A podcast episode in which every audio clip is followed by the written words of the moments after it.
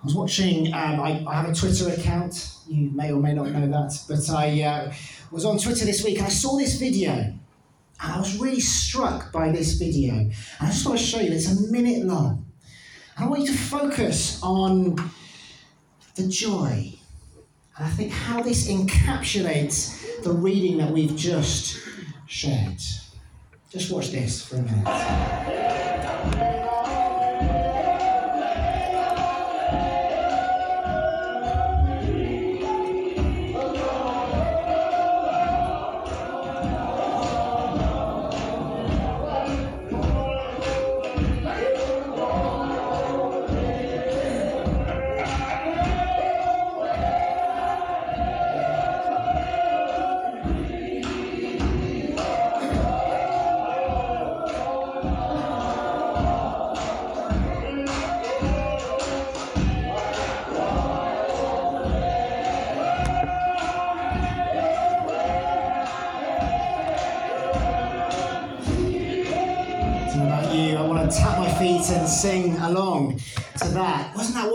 The joy of this. And the person who shared it, this guy called Anthony Bradley uh, on Twitter, he said, This is from Gaston County, North Carolina. This is the black church, he says. No instruments needed when praise releases the psyche from depression, anxiety, and the voices from trauma.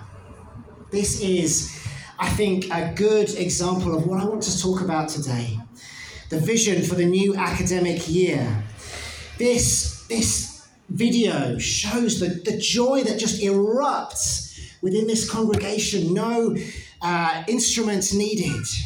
These, these people uh, who are African American in America who've endured centuries of oppression, slavery, racism, when they come to worship, they cannot help it, but they let that praise erupt standing firm amidst the difficulties of life. In this video, there is no nominal Christianity.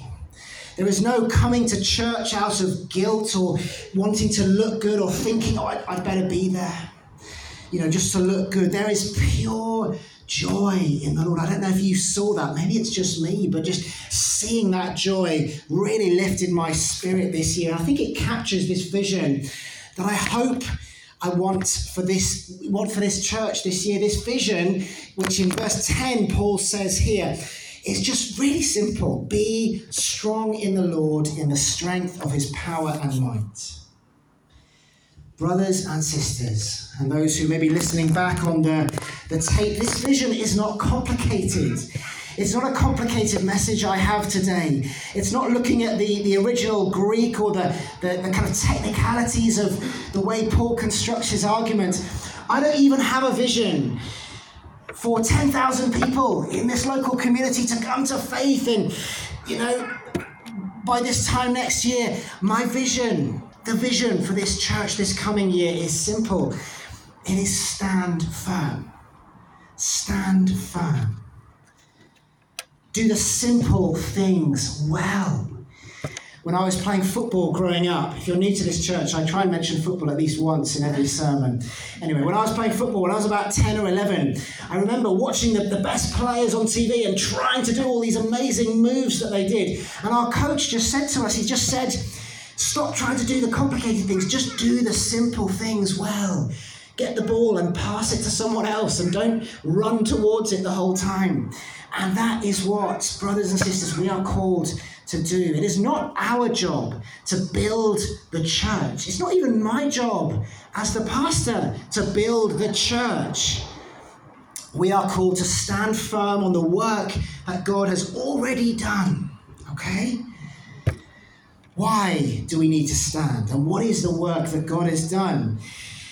Why do we need to stand? Because in verse 12, Paul says, Our struggle is not against enemies of blood and flesh, but against the rulers and the authorities, against the cosmic powers of this present darkness, against the spiritual forces of evil in the heavenly realms. Brothers and sisters, God doesn't tempt us. It says in the book of James that when tempted, no one should say, God is tempting me, for God cannot be tempted by evil, nor does he tempt anyone. Difficulties in life come. But the fault doesn't even often lie with other people. That might be a shock to some of us because, you know, other people can be really annoying, can't they, at times? When you have plans in your life, you're trying to get on with things, other people can be annoying. But as Christians, we believe that there is a spiritual realm. What does it say before? There is a spiritual realm. There is something beyond just the, the physical reality and what we can see in front of us. There is an enemy a force which causes us to slip and puts things in our way. How often in life do you think you've got things sorted? You put your, your ducks in a row, is the phrase, isn't it? Everything's all sorted and you know you've got everything planned out, and then something completely out of your control just mucks it all up. It happens so often. Maybe you're you're uh, you know planning a trip out for a day with friends and you get everything ready. Then you've got a, a train strike. Jonathan and his colleagues are striking at the uh, at Lime Street station. You know, you make plans for your life. You maybe you move house or you move city or something, and you, you move to be near friends, and you know they move away or someone gets ill. Life throws things at you all the time, doesn't it? I don't know if I'm speaking, you know, to the choir or. It does. You, you, make things happen. What's that old phrase they say? If you want to make God laugh, tell him your plans. you know, it's it's life is tough. We face opposition daily, and to some extent, there is, you know, of course, there's an element of being our fault too. You know, things are our fault. Scripture makes that clear. But there is an active force behind life that makes it difficult and unexpected things happen. And becoming a Christian doesn't suddenly mean your life is going to be easy. That should be obvious by now, if it isn't already. But this force behind the universe, these, these, these kind of uh, the spiritual forces of evil, are not equal to God. They're not equal to God. And we've spoken about this a lot before, but God has already won the victory on the, the cross and the resurrection, hasn't He?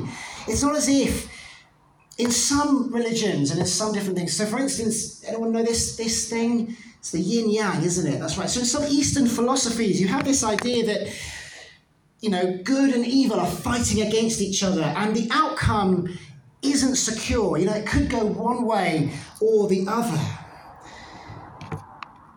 We know from what Paul says earlier in Ephesians, in the same letter, that that is not true. What does he say? That's a little thing saying that's wrong, by the way. Yeah, we don't believe in that. That's fine. Even earlier in this book of Ephesians, Paul says that Jesus is far above all rule and authority, power and dominion. Every name that is invoked, not only in the present age, in the age to come. God has placed all things under his feet and appointed him to be head over everything. The message of the New Testament is not that we're locked into this battle and we're not sure what's going to happen later on, but that the powers and principalities of evil have been defeated already, but they still rage on. They still clamor for our attention and our allegiance, and they try and get us to, to follow their ways rather than Jesus' ways. Our job is not to defeat these powers and principalities because they've already been defeated. What's our task? Stand firm. Stand firm with the full armor of God. So, where does this armor come in then? Well, I just said it. When we stand firm, we put on the armor of God. Whatever life throws at us, whatever unexpected things happen to us, we can withstand. We don't wait till we're in trouble as Christians to put on the armour, do we? You wear it every day because you never know what's going to happen each day. Samuel Logan Brengle, one of the, uh, the early Salvation Army kind of heroes of the faith, he was um, a commissioner in the early Salvation Army in the, in the late 1800s. And he said this he wrote a lot about holiness. Holiness will make you hot enough to burn your way through your circumstances. I love in Romans 8, it says that we're like lambs being led to the slaughter, but in all things you are more than conquerors. Amen. Amen. And you know what? Some of you in this congregation, you embody this. You know, Jenny and I have been here seven years. We've seen some incredible examples of endurance in dreadful circumstances. And we thank God for that. And it's not always easy, but it's that's the task we've been given. So time is marching on. Let's look at the the armor of God, just the last few moments and minutes.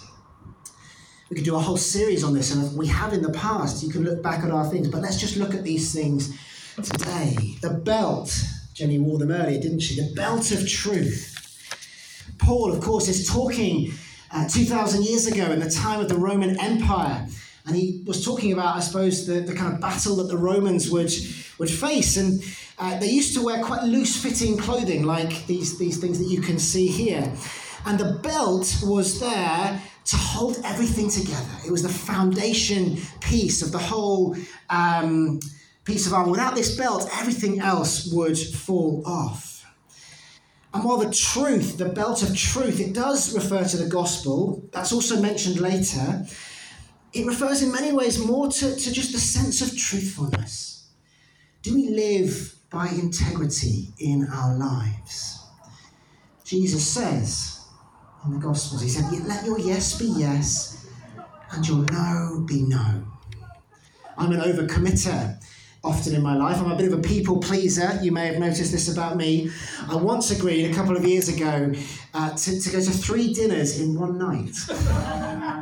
Because I just couldn't bring it in me to kind of say no to this. But I didn't want to see the Vicar of Dibley episode where the, the Vicar of Dibley, she has three Christmas dinners on the same day. I basically ended up doing that one, one day and I just, I waddled home, honestly. So if you ever invite me round, just say to me, you haven't committed to another dinner already this morning, have you? So that's, but um, sometimes I admit, I don't, that's not living truthfully to myself. I, I rather keep up my appearances with others than let them down. Do you go about your life living telling little white lies every now and then. This man was called Alexander Solzhenitsyn. I don't know how to pronounce it. He lived in, in, in yeah, in, in, in Soviet Russia.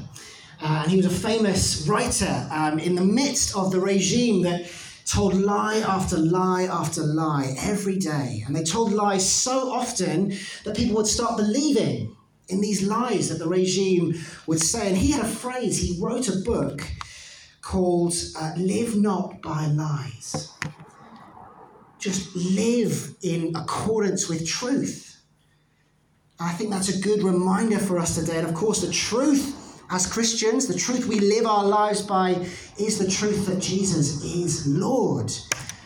Not just a, a kind of in my own personal life, but Jesus has defeated the powers and principalities, and we live as a result of that.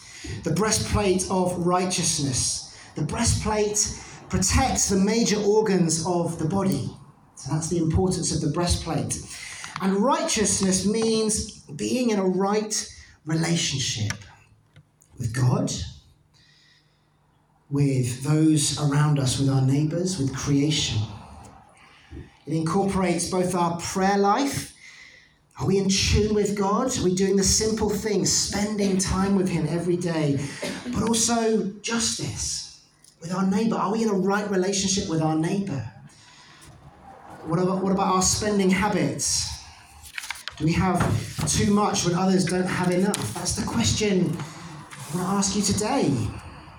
Are you living by righteousness? Are you in right relationship with God and with your neighbor?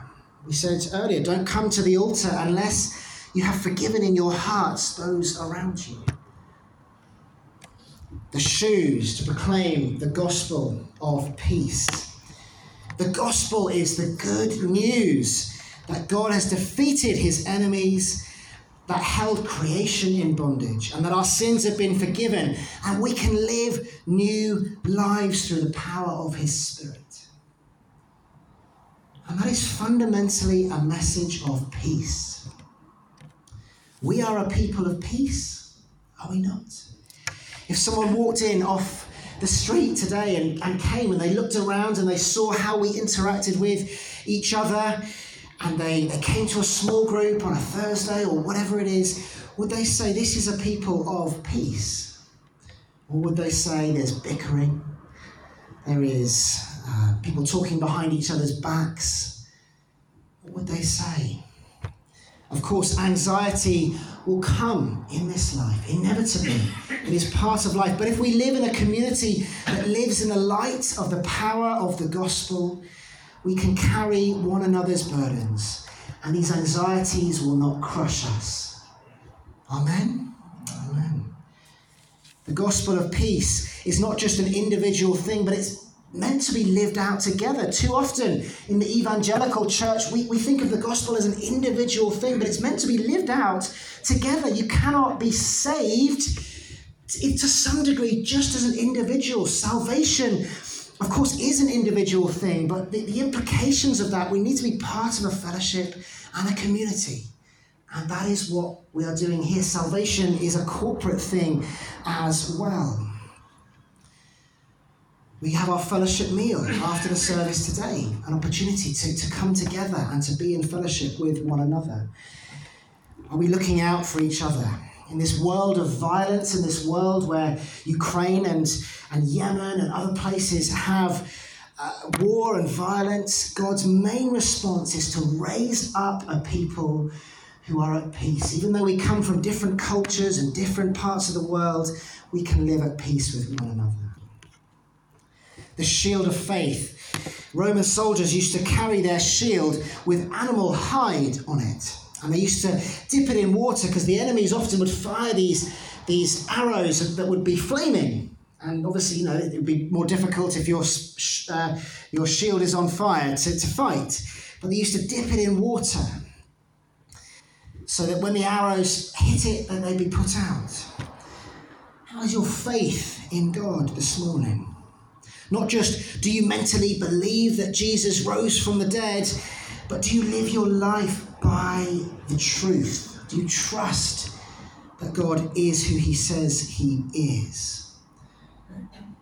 Those men who were singing at the beginning, you could tell, couldn't you? Their faith was strong. They believed, despite the trials and challenges of life, they had strong faith. Does your faith need replenishing today? Come and dip your faith in the stream of life. That's going to be the song we're going to sing afterwards. The helmet of salvation. The helmet protects your head, the place where you think and you reason from. Salvation is being saved from the consequence of our sin. But it's also the salvation, it's not just from, but it's salvation for this new life that God has won for us. If we know God's salvation, it changes everything how we act, how we behave, how we make decisions. Salvation is something that happens in an instant, but it's also something that is worked out. Paul says in uh, Philippians continue to work out your salvation in fear and trembling. Do you know that you are saved this morning? Perhaps you do, perhaps you don't. In the Salvation Army, we believe salvation is something that, that can be gained, but then it can be lost. Again, we need to be attentive to that in our lives. Finally, the sword of the Spirit is the Word of God. Often said that this is the only offensive weapon within the, uh, the, the armour of God, and that is true. It is an offensive weapon that we, we take out against the enemy, but it is also defensive. If you're fighting, you know, if someone's whacking you, you need to kind of put your sword out as well, don't you? It's part of this call to stand firm. Do you read scripture every day? Even if it's just one verse? Part of your small group? These are simple, simple things. And you might say, well, I'm too busy for that. Really? For five minutes? Out of your waking day, which is perhaps 16 hours. You're too busy to spend that time. We have three small children. It's busy. I get that. Life is hard. But it's these simple, simple things to do. There are resources out there to help you. I, you know, I've, I've struggled in the past with my own Bible reading, and Sometimes when I've gone to different resources, it really helps. If you're struggling for that, come and speak to me. The sword of the Spirit. Finally, Paul says at the end of this, he's gone through the armor, he says, pray in the Spirit on all occasions with all kinds of prayers and requests. With this in mind, be alert and always keep on praying for all the Lord's people. How is your prayer life? Being honest. I'm not going to ask you to put your hand up. Are you satisfied with it? Maybe you are. Maybe you're not. These are questions at the beginning of this new academic year. We've had our summer. We need to refresh ourselves. We need to think about it. And this, brothers and sisters, is our vision for this year. It's not hard. Teresa of Avila says prayer is nothing else than being on terms of friendship with God. Are you friends with God? Are you in relationship with Him? So, that, brothers and sisters, is our vision for this year. It's not hard, it's not complicated. We should anticipate opposition in life, not only in our daily practical life, our relationships, our neighbours, but generally as Christians. I think it would be going too far to say that we are persecuted in this country. We are certainly not persecuted compared to Christians around the world, but it is becoming more difficult to be a Christian in the Western world. And that will only increase in the next few years. We do not need to win the victory. That has already been done by God, but we participate in the victory of God. Do the simple things well. Read scripture.